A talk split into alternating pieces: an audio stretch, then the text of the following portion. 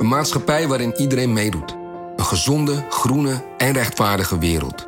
Daar willen jij en heel veel andere mensen best iets aan bijdragen. In het klein en in het groot. Dicht bij huis en ver weg. Zo hebben we vorig jaar 349 miljoen euro bij elkaar gebracht. Miljoenen waarmee onze goede doelenpartners de wereld elke dag een beetje beter kunnen maken. Nationale Postcode Loterij. Samen voor een betere wereld. Aquarius Red Peach Zero Sugar. Met zijn heerlijke frisse persiksmaak zonder suiker draagt Aquarius bij tot jouw dagelijkse hydratatie en helpt zo mee om je vochtbalans op peil te houden tijdens alledaagse actieve momenten. Thuis, op het werk of onderweg. Ook verkrijgbaar in smaken lemon en orange. Probeer hem nu.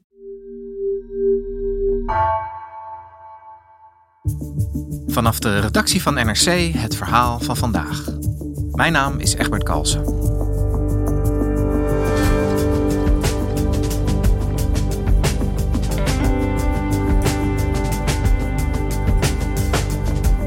Afdelingen spoedeisende hulp die soms een paar keer per dag hun deuren moeten sluiten. Ambulances die ziekenhuizen voorbij rijden. Zorgmedewerkers die op hun tandvlees lopen. Door geldgebrek en een tekort aan personeel wordt zorg steeds schaarser. Redacteur Lisa van Lonkhuizen vraagt zich af hoe Nederland uit dit zorginfarct komt. Ze ging langs bij een Tilburg ziekenhuis dat niet langer alle patiënten accepteert.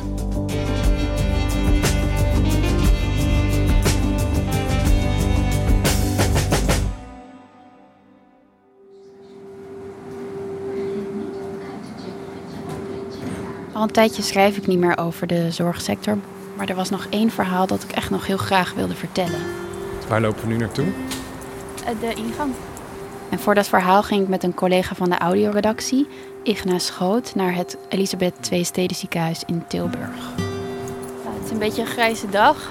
Er zijn mensen in rolstoelen, mensen slechter been. Het is een groot ziekenhuis, het ligt aan de rand van Tilburg. Het is heel belangrijk voor de regio. Dat zie je bijvoorbeeld aan dat op een dak een helikopterlandplaats is voor spoedgevallen. En in dit ziekenhuis is goed te merken wat volgens veel experts het grootste probleem is waar de zorg nu mee kampt: het zorginfarct. Er zijn veel meer mensen die zorg nodig hebben dan dat de zorg geleverd kan worden. We gaan naar de baas van het ziekenhuis. We gingen naar Bart Berde, dat is de voorzitter van de raad van het bestuur van het ziekenhuis. Die zit in zijn werkkamer. Hij probeert aandacht te krijgen voor het zorginfarct. Het is altijd even zoeken in ziekenhuizen omdat er volgens hem veel te weinig aandacht voor is. Uh, zullen we gewoon gaan zitten? Ja, tuurlijk. Ja, moet u wat drinken? Hebben we al. Maar in zijn ziekenhuis ziet hij het elke dag. Ja, het is echt op heel veel plaatsen in het ziekenhuis. En als ik zo'n beetje eh, langsloop, hè, dat is op de eerste hulp, is dat uh, zo op de intensive care, op de operatiekamers. Maar ook op laboratoria zien wij dat, op verpleegafdelingen. Dus echt heel breed. In zijn ziekenhuis is de druk nu zelfs zo hoog dat het ziekenhuis niet meer alle patiënten accepteert. Ik wilde daar eigenlijk wel meer van weten en zien, omdat het ons een beetje een kijkje biedt in wat ons te wachten staat in de zorg. Als wij nu niet in staat zijn om uh, de veranderingen door te voeren die helpen, dan gaan wij uh, toch de wal moeten gebruiken om het schip te keren. Lisa, jij uh, schrijft inderdaad al een tijdje niet meer over de zorg, wat je zelf zei. En toch wilde je dit verhaal heel graag vertellen. Waarom is dit zo'n belangrijk verhaal voor jou? Nou, ik vind het belangrijk omdat te weinig mensen realiseren zich volgens mij wat er nu gebeurt in de zorg. En vooral dat het echt anders is dan vroeger. Artsen moeten steeds vaker nee zeggen tegen patiënten. Niet alles kan meer. En dat de baas van dit ziekenhuis zich grote zorgen maakt, dat begrijp ik wel. Dat we echt gewoon al midden in het zorginfarct zitten zorginfarct waar al jaren over wordt gewaarschuwd. Zijn ziekenhuis kan gewoon niet meer de zorg leveren die ze willen leveren. En hij zit daar echt enorm mee. Je ziet dat als wij onze functie niet kunnen waarmaken, doordat er mensen te lang moeten wachten, klachten hebben, dan heb je dat mensen naar het ziekenhuis kijken. Jullie vervullen je functie niet goed. En dat vind ik verschrikkelijk. Dat vinden wij hier verschrikkelijk. Dat waar wij voor zijn, dat we dat niet goed kunnen waarmaken. En jij zegt zorginfarct. Wat moet ik me daar precies bij voorstellen?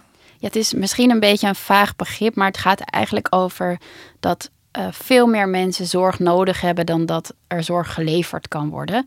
En daardoor gaan mensen onnodig achteruit en hebben mensen onnodig veel pijn. Moeten ze veel te lang wachten op operaties, waardoor hun leven stilstaat. Uh, een plek waar je in dit ziekenhuis dat goed kon zien was op de afdeling oogheelkunde. lopen we over de oogpolie met de patiënten en de bellende telefonistes. Ja, hier is een stuk drukker. Ja. Ik sprak daar met oogarts Charlotte Larnois. Hallo Lisa. Hoi. Ja, Charlotte. nooit. Hoi. Nee, dit is Charlotte. En zij vertelde me dat het verschil met vroeger echt enorm is. Ik merk dat iedere dag eh, aan de lijve. Vroeger waren we altijd heel trots op dat we een hele korte wachttijd hadden, toegangstijd. Hè. Dus als mensen belden met oogklachten, dan konden ze eigenlijk een week later konden ze al bij ons terecht. En nu, daar waar we onze spreekuren altijd standaard 110% gevuld zijn, is de toegangstijd eh, opgelopen naar, nou, ik geloof 70 dagen op dit moment. Dat is echt een enorme toename in toegangstijd, wat natuurlijk helemaal niet goed is voor de zorg. En die wachtlijsten die steeds langer worden, dat heeft echt veel gevolgen. In dit geval bij ogen, die gaan gewoon achteruit. Hoe langer je wacht. Een aandoening waar ze heel veel mensen mee moeten helpen, die heet macula-degeneratie. Moet je een beetje voorstellen als dat je een vlek gaat zien voor je gezichtsveld, die steeds groter wordt. En daar kunnen ze heel goed iets tegen doen. Eh dan geven ze prikken in het oog. Eh, die werken goed tegen de achteruitgang, maar doordat die wachtlijsten zo lang zijn, kunnen mensen pas later behandeld worden en dan hebben ze al veel zicht verloren. En of je wel of niet goed kan zien, dat heeft heel veel impact op je leven. En dat doet mij echt pijn dat we. eh, hè, we kunnen er niks aan doen. We werken ons helemaal eh, het apenzuur. Maar, maar desondanks, al onze goede bedoelingen ten spijt. gaat die wachttijd, de toegangstijd, toenemen. En dat vind ik heel erg, omdat het. Je kan het met een operatie zoveel prettiger maken, het leven van mensen. Ja, Lisa, dat klinkt ernstig. Niet alleen voor die artsen die dat niet meer kunnen doen, maar ook voor die patiënten natuurlijk, die daar eh, nou ja, echt last van hebben. Eh, is er nou een verklaring te geven waarom die wachtlijsten zo gigantisch aan het oplopen zijn? Ja, dit is echt een goed voorbeeld ook, omdat het, dit is echt zo'n typisch voorbeeld van de vergrijzing. Dit is een, vaak een ouderdomskwaal. Maar in de hele zorg zie je dat de vergrijzing een belangrijke oorzaak is van de druk op de zorg. Als je oud bent, heb je vaak meer zorg nodig. Eh, en de vergrijzing gaat alleen maar toenemen. Ehm, als je nu kijkt naar het aantal ouderen, is dat ongeveer 2,6 miljoen. En in 2040 zal dat aantal zijn opgelopen tot 4,6 miljoen. Dus dat is echt nog een gigantische toename. Maar het is niet alleen vergrijzing. Je ziet ook dat er steeds meer welvaartsziekten zijn, doordat mensen geen goede levensstijl hebben. Steeds meer chronische aandoeningen. En aan de andere kant is er dus te weinig aanbod van zorg. Dat komt vooral door te weinig personeel. We hebben in het hele zorgstelsel een tekort van ongeveer 80.000 zorgmedewerkers. En wat je ook ziet is dat mensen die net zijn afgestudeerd de zorg vaak snel weer verlaten door alle werkdruk.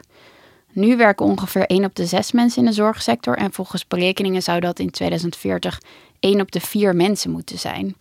Maar dat gaat gewoon niet gebeuren. Die mensen komen er niet. Zelfs de minister, zorgminister Ernst Kuipers, zegt dat zoveel mensen gewoon niet haalbaar is. Ja, dus dat is een gigantisch personeelsprobleem en loopt dus alleen maar op de komende jaren. Ehm, jij was in het ziekenhuis in Tilburg, waar je die voorbeelden daarvan al in de praktijk zag. Zijn er nou ook nog andere plekken in de zorg waar dit voelbaar is? Ja, echt enorm veel. Je ziet ook steeds meer berichten, bijvoorbeeld in regionale media, over de mensen die geen huisarts meer hebben. Verloskundigen moeten soms tien ziekenhuizen bellen voordat ze een bevallende vrouw kwijt kunnen. En verpleeginstellingen die bijvoorbeeld een brief schrijven naar de familie of ze misschien zelf hun naasten willen wassen. Bart, de ziekenhuisdirecteur hier in Tilburg, noemde het voorbeeld van uh, collega-ziekenhuizen waar soms vijf ambulances achter elkaar voor de deur staan te wachten.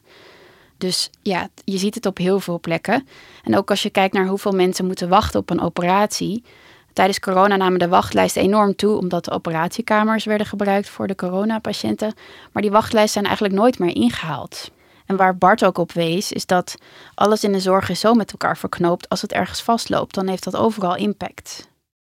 Onze zorg is inmiddels zo over de grenzen van een ziekenhuis heen. Hè, er zijn huisartsen bij betrokken, de wijkverpleging, de thuiszorg, de verpleeghuizen. Iedereen is erbij betrokken. Dat betekent dat als ergens een doorstroomprobleem ontstaat, dat het op andere plaatsen ook uh, voelbaar is en vaak ook tot gevolgen leidt. Stel, als de thuiszorg vol is in de regio en ze accepteren niemand meer, want dat gebeurt vaak, en de verpleeginstellingen liggen vol, dan kan het ziekenhuis de mensen niet kwijt nadat ze zijn behandeld. Dus die blijven dan in het ziekenhuis liggen. En daardoor kunnen de mensen die binnenkomen op de spoedeisende hulp weer niet naar de andere afdelingen toe. En lopen de spoedeisende hulpen dus vol. Je ziet dus ook steeds vaker dat mensen moeten overnachten op de spoedeisende hulp, die daar helemaal niet voor bedoeld is. Eh, ik heb zelfs ook gekeken naar data van hoe vaak spoedeisende hulpen weer dicht moeten, omdat die dus te vol zijn. En uh, kwam erachter dat vorig jaar in alleen al Noord-Holland en Flevoland al meer dan 10.000 keer een spoedeisende hulp de deuren sloot, omdat het te druk werd. En dan moet een ambulance dus vaak verder rijden naar een ander ziekenhuis. Ja, dat zijn echt gigantische aantallen. Hè? Zo vaak als een spoedeisende hulp dicht moet. Dat heeft allemaal te maken met die vraag en dat aanbod in die zorg, zei jij. Zijn er nou ook nog andere oorzaken die dit probleem eigenlijk verergeren? Ja, wat wel grappig was, tenminste vond ik aan ons bezoek aan het Tilburgse ziekenhuis, is dat ook een ander aspect van het zorginfarct en hoe dat komt kwam aan bod. We waren bij een neuroloog en die kon dat goed uitleggen. Hallo, ja. Lisa. Hey, Edo. Hey. Zit al enorm lang in het vak, 26 jaar. Mijn naam is Edo Arnoldus. Ik ben neuroloog in het ETZ uh, eh, sinds 1996. En hij zag het vak echt veranderen, want hij zag dat patiënten zich heel anders opstellen dan vroeger. In die tijd zie je de patiënten veranderen. In de zin dat ze mondiger worden. En deels is dat op zich prima, als ze beter een klacht kunnen verwoorden. Maar je ziet ook dat patiënten veel eisender worden. De patiënten hebben zelf al met hun klachten gegoogeld. En komen dan soms op hele buitennissige diagnoses die uiterst onwaarschijnlijk zijn. Maar waarvan ze wel eisen dat die worden uitgesloten. Wat er gebeurt is, mensen trekken het oordeel van de huisarts in twijfel. En zeggen, nou, ik wil toch echt een specialist zien. En bij de specialist zeggen ze, ja, u zegt dat wel, dat het wel meevalt. Maar ik wil toch eigenlijk wel echt een scan. En dat maakt het heel lastig voor artsen. Patiënten worden steeds mondiger. Soms is dat goed, maar het leidt ook tot een hoop onnodige zorg. Nou, het is duidelijk dat ze in het ziekenhuis in Tilburg op meerdere plekken uh, te maken hebben met dat zorginfarct. Hebben zij nou, zeg maar, praktisch een manier gevonden om daarmee om te gaan? Hoe doen zij het in de praktijk? Ja, dat is eigenlijk misschien wel het bijzonderste, denk ik, van wat ze daar doen. Uh, zij proberen te voorkomen dat ze worden overspoeld door patiënten. En dat doen ze door niet zomaar meer alle verwijzingen van huisartsen te accepteren. En Edo liet ons zien hoe ze dat doen in de praktijk. Hij had zelfs voor ons een verwijsbrief uitgeprint van een huisarts. Ik heb hier een verwijsbrief van een huisarts. Die wil een patiënt verwijzen, een vrouw van uh, rond de 50, met opnieuw nekklachten, zegt hij. Waarbij hij dan vraagt graag uh, MRI. En dat zijn van die verwijzingen, daar word ik altijd een beetje korzelig van. Want dan denk ik van ja, A, dit klinkt helemaal niet als een neurologische klacht. En B, eh, al de, de opdrachten bij gaarne MRI. Dan ga je eigenlijk al op mijn stoel zitten om te zeggen, doe dat onderzoek maar. Terwijl dat helemaal niet aangewezen is. Wat ze dus eigenlijk doen is dat ze alle verwijsbrieven van tevoren gaan lezen. Om te zien ja, wie er gewoon eigenlijk geen medisch specialist hoeft te zien. En die filteren ze er dan uit. Dus waar vroeger alle doorverwezen patiënten gewoon naar het ziekenhuis mochten komen, zijn ze nu kritischer. En dat doen ze op steeds meer afdelingen in het ziekenhuis. Dus een soort selectie aan de poort zou je kunnen zeggen. Ze kijken heel streng wie ze wel en niet in dat ziekenhuis willen toelaten. Ik kan me voorstellen dat als je patiënt bent, of ook huisarts in dit geval, dat dat misschien vervelend is. Maar aan de andere kant, er zit ook wel een bepaalde logica in. Dat je niet meer zomaar iedereen dat ziekenhuis laat binnenkomen, gegeven die grote druk die er al op die ziekenhuizen is. Ja, dus het is ook goed te begrijpen, ook al is het vaak lastig voor patiënten, dat ze dus ergens een grens trekken. En wat je ook ziet, niet alleen dus dat ze kijken naar verwijzingen, maar ook dat ziekenhuizen steeds kritischer kijken naar welke operaties echt nodig zijn. En wat je gaat zien door het zorginfarct is dat hoe schaarser de zorg wordt, hoe meer van zulke dilemma's er zullen komen. En wat mij opvalt van de laatste tijd is dat belangrijke instellingen hier best wel serieus voor waarschuwen. Zoals de Zorgautoriteit, uh, die in oktober vorig jaar zei dat toegang tot zorg niet meer vanzelfsprekend is. En de inspectie, die het ministerie van Volksgezondheid opriep om mensen voor te bereiden op een pijnlijke nieuwe realiteit, namelijk te weinig zorg. En wat ik ook opvallend vond, was de topman van CZ, een van de grootste verzekeraars, die tegen de Telegraaf zei: Ik kan geen garantie geven dat de zorg altijd voor iedereen toegankelijk is. Sterker nog, ik denk dat ik bijna de garantie kan geven dat het niet zo is. Dus eigenlijk zeggen al deze clubs dat we best wel harde keuzes moeten gaan maken.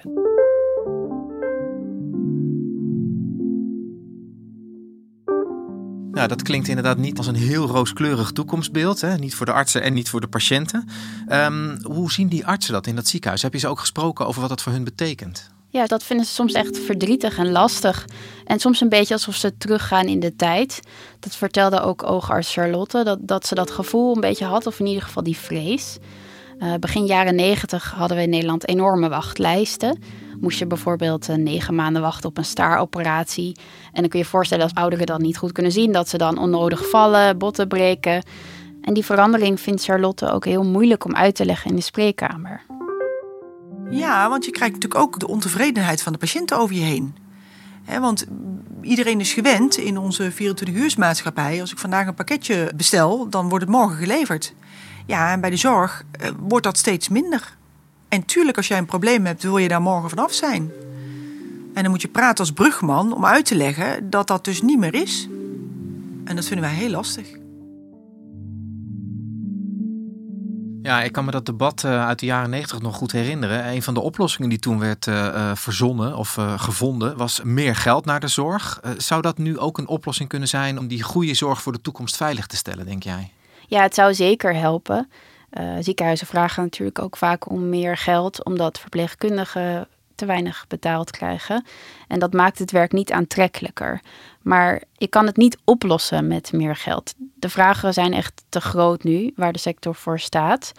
Uh, je ziet ook wel dat de waarschuwingen best wel pittig zijn. Uh, de NZA zegt bijvoorbeeld dat we in de toekomst meer een beroep zullen moeten doen op familievermantelzorg. Ook best wel heftig als je nadenkt over waar families nu al voor staan. Belangrijkste oplossing die wordt genoemd, of oplossing in ieder geval ja, toekomst is dat er veel kritischer moet worden gedacht over welke zorg wel en niet nodig is. De nadruk ligt nu heel erg op operaties en behandelen en niet zo bijvoorbeeld op leefstijl. Uh, terwijl je bijvoorbeeld wel als arts een gesprek kan aanknopen met een patiënt over hun leefstijl. En dat kan vaak ook enorm helpen. Dat zie je echt bij allerlei disciplines, van cardiologie tot nou ook, ook de oogheelkunde. Dat een betere leefstijl ook al veel kan doen, maar dan moet je wel als arts de tijd nemen daarvoor. En artsen moeten ook goed kritisch kijken naar uh, in hoeverre zij geneigd zijn naar doorbehandelen. Er liggen gewoon heel veel ontzettend oude mensen op de operatietafels, soms met het risico daar te overlijden. En niet altijd is de patiënt er meer echt nog bij gebaat. Omdat iemand slecht uit een operatie kan komen, lange hersteltijd nodig heeft. Dus de gesprekken in de spreekkamer aangaan over of iets echt nodig is. Ook al is dat moeilijk, dat is wel iets waar we meer naartoe moeten. Ja, want dat betekent eigenlijk dat je op een hele andere manier ook naar de zorg moet gaan kijken. En niet alles wat kan, moet je misschien ook willen. Precies, ja. Dus dat is ook een groot debat binnen de zorg. Maar het lastige voor ziekenhuizen is dat verzekeraars eigenlijk niet echt meewerken aan die andere manier van kijken naar de zorg. Want ziekenhuizen worden vooral betaald per behandeling, per operatie. Als zij langer met een patiënt willen praten, bijvoorbeeld over leefstijl, dan krijgen ze niet extra vergoed daarvoor. Uh, dus dat maakt het heel ingewikkeld. Maar er zijn wel steeds meer verzekeraars ja, aan het kijken naar hoe ze dat anders kunnen doen.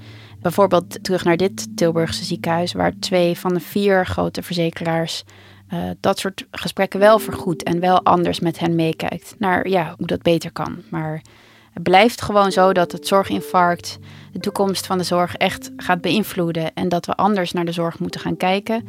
En het verhaal van Bart, en dat begrijp ik, is laten we het er meer over hebben. Politici durven gewoon te weinig hardop te zeggen dat het mis aan het gaan is. We moeten het echt onder ogen komen, zegt hij. Ja, ik vind dat dat uh, het onvoldoende onderkennen van het probleem struisvogelpolitiek is. En als we niet oppassen, dan uh, komt hier, en dat vind ik echt een heel kwalijk iets, dan komt de druk te veel in de spreekkamer liggen. En die frictie die daar ontstaat, die is heel vervelend. Want die is vervelend voor de persoonlijke motivatie van uh, de hulpverlener. Die is vervelend vanuit de verwachtingen van de patiënt. En die creëert eigenlijk alleen maar hele negatieve effecten.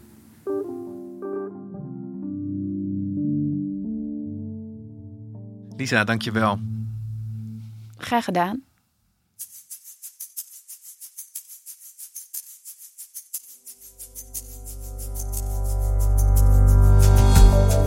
Je luisterde naar vandaag, een podcast van NRC.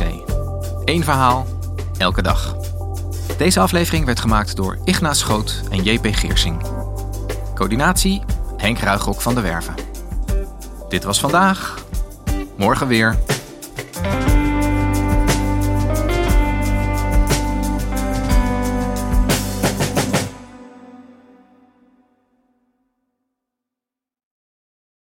De financiële markten zijn veranderd, maar de toekomst, die staat vast. We zijn in transitie naar een klimaatneutrale economie. Dit biedt een van de grootste investeringskansen van onze generatie. Een kans voor u om mee te groeien met de pioniers van morgen. Meer weten? Ga naar carbonequity.com. Carbon Equity. Do good by investing better.